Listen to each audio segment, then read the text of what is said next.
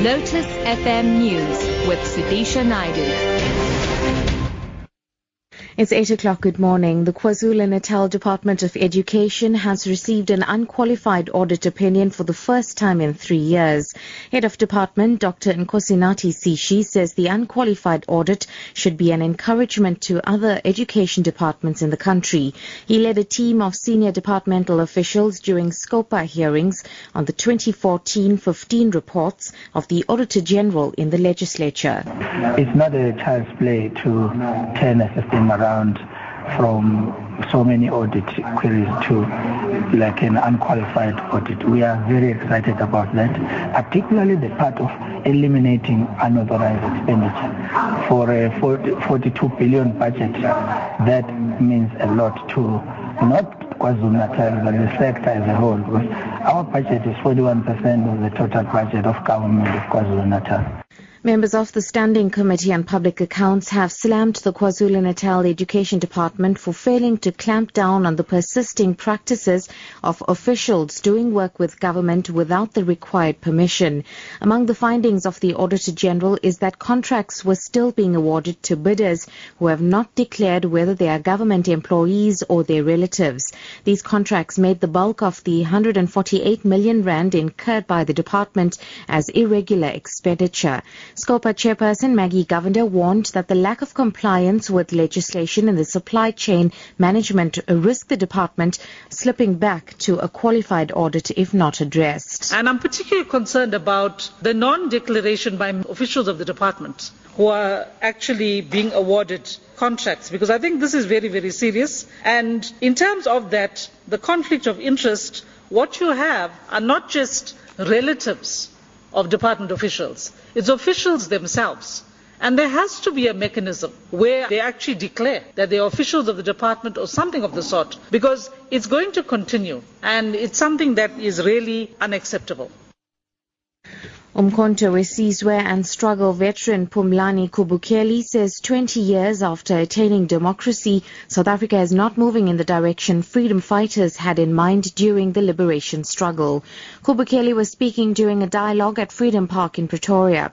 It formed part of an effort to collect archive material on the liberation struggle to be preserved for future generations. Kubukeli left South Africa for Lesotho to become a freedom fighter in 1982. He then traveled to various countries, including East Germany, to receive military training. He says the ruling ANC needs to revisit the vision they had for the country during the struggle. I think we need to sit down and do an honest introspection. Hence, I'm saying the leadership should go to the masses and explain to the masses. So, in other words, we need a serious introspection. Things are not as they were supposed to be. So let's hope that moving from here, things will be better because really the situation is not the one that we wanted.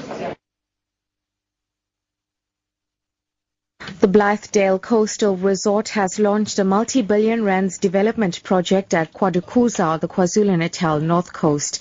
Blythedale Coastal Resort spokesperson Andrew Thompson says job creation and investments are at the heart of the development. He says the envisaged resort, resort aims to redefine the landscape of resort living in South Africa. Thompson says about 4,200 homes are expected to be built as part of the project. Our international launch on the 28th of October will extend over Blythedale Ocean where we're creating 112 freehold sites ranging in price from 1.6 million through to the 4.5 million rand mark. Our slogan with the uh, Blythedale Coastal Resort is green living is in your nature. And with that comes green technology. With that comes the creation of 10,000 permanent jobs, 110,000 construction jobs. And we're super excited about that side of things. We certainly do believe that Blythedale Coastal Resort will be one of the biggest job creators in South Africa. Meanwhile, the spokesperson for the Dube community says it took a long court battle to make the Blythedale developers understand that the indigenous people of KwaDukuza should benefit from the project. What they decided to do is to get the Elan Group as uh, the partner, but they have two agreements the Elan Group, which is a sales and marketing agreement and also the project management agreement. And at the end of the day, After the development, they share the profit, which is 50-50. But the community owns the, the, the development 100% and also own the, the property 100%. Finally, Twitter says that it's cutting over 300 jobs as part of restructuring the business. The job cuts are expected to cost more than 150 million rand in severance pay. The move comes just days after co-founder Jack Dorsey was confirmed as Twitter's permanent chief executive. He had served as the interim boss of the company for three months after Dick Costolo stepped down